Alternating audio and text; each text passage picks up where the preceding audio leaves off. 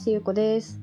今日はねあの人から入ってくる情報とかねあの人だけじゃないんですけど周りから入ってくる情報のちょっとお話をしたいなと思っていてあの私はね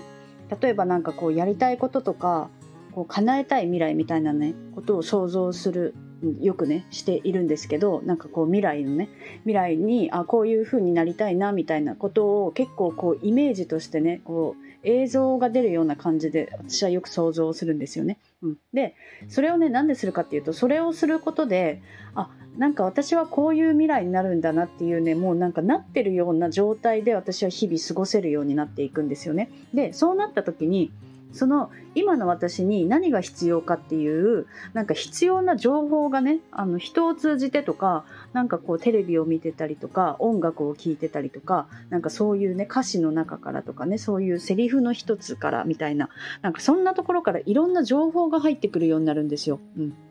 でこれはあの自分を変えたいみたいなねそういうところではなくってあの今のままの自分でいいんですけどその情報が入ってくることによってあこれやりたいかもとかあこういうことをしたらいいんだなみたいななんかね本当にそのなんかポジティブな理由っていうか、うん、これをやると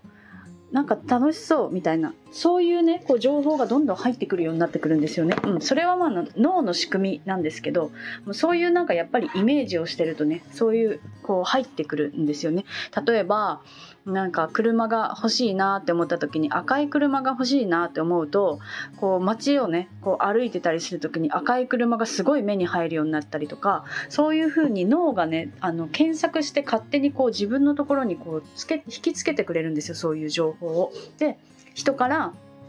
そうやっていろんな情報が入ってきたりするんですよね。うん、で関わる人とかも変わってくるんですよ。なんかねこれはあの私はねあのいろんなこうスピリチュアル系の動画とかも見たりするんですけど、まあ、それでねある方が言っていてなんか周波数がね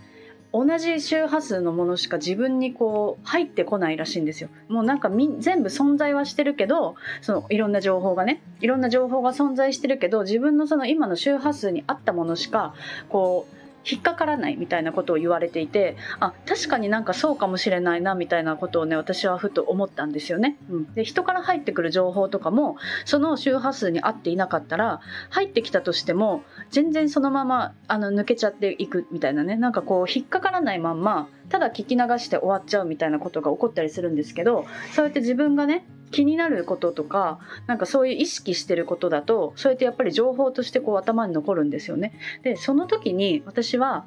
あじゃあこれやってみようかなみたいなことをよくね、うん、よく感じるんですけどそうその中でね私があの最近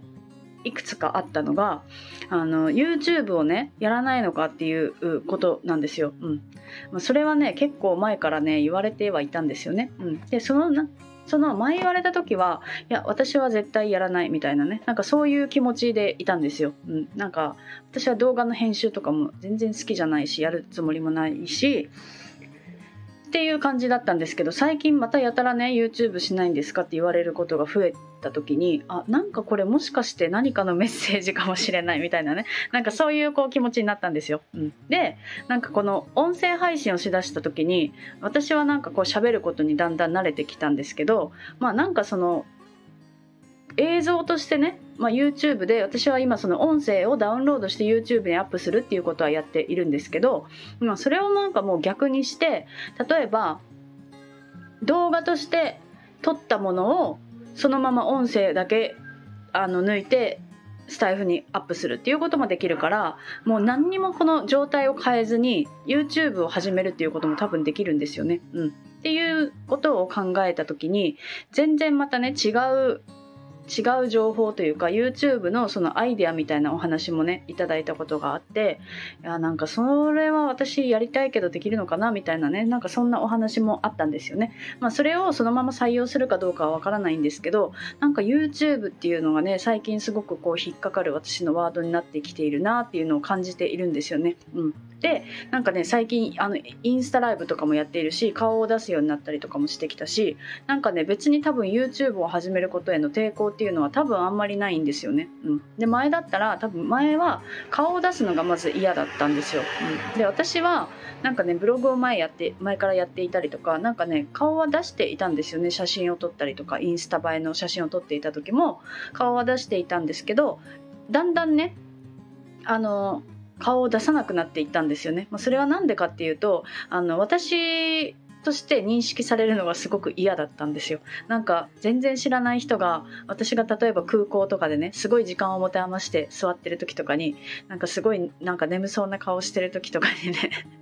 あなんか優子さんあんなとこで寝てるとかって思われたら嫌だなとかねなんかそういうなんか本当にもう自意識過剰みたいな変な心配ばっかりしていたんですよね。うん、でまあそういうことはねもう別に考えなくてもいいしなんかねあのそのそういう変な不安っていうのはねもうなくなっていったんですよね。うん、でまあその後ねどうなるか私はこれからどうしていくのかはまだわからないんですけどまあなんかちょっとね思ったことはやってみようということで、うん、いやまだまだ始めてないですけどね、うん、なんか YouTube もしかしたらやるかもしれないですっていうお話をちょっと今日しておこうかなと思って、うん、あの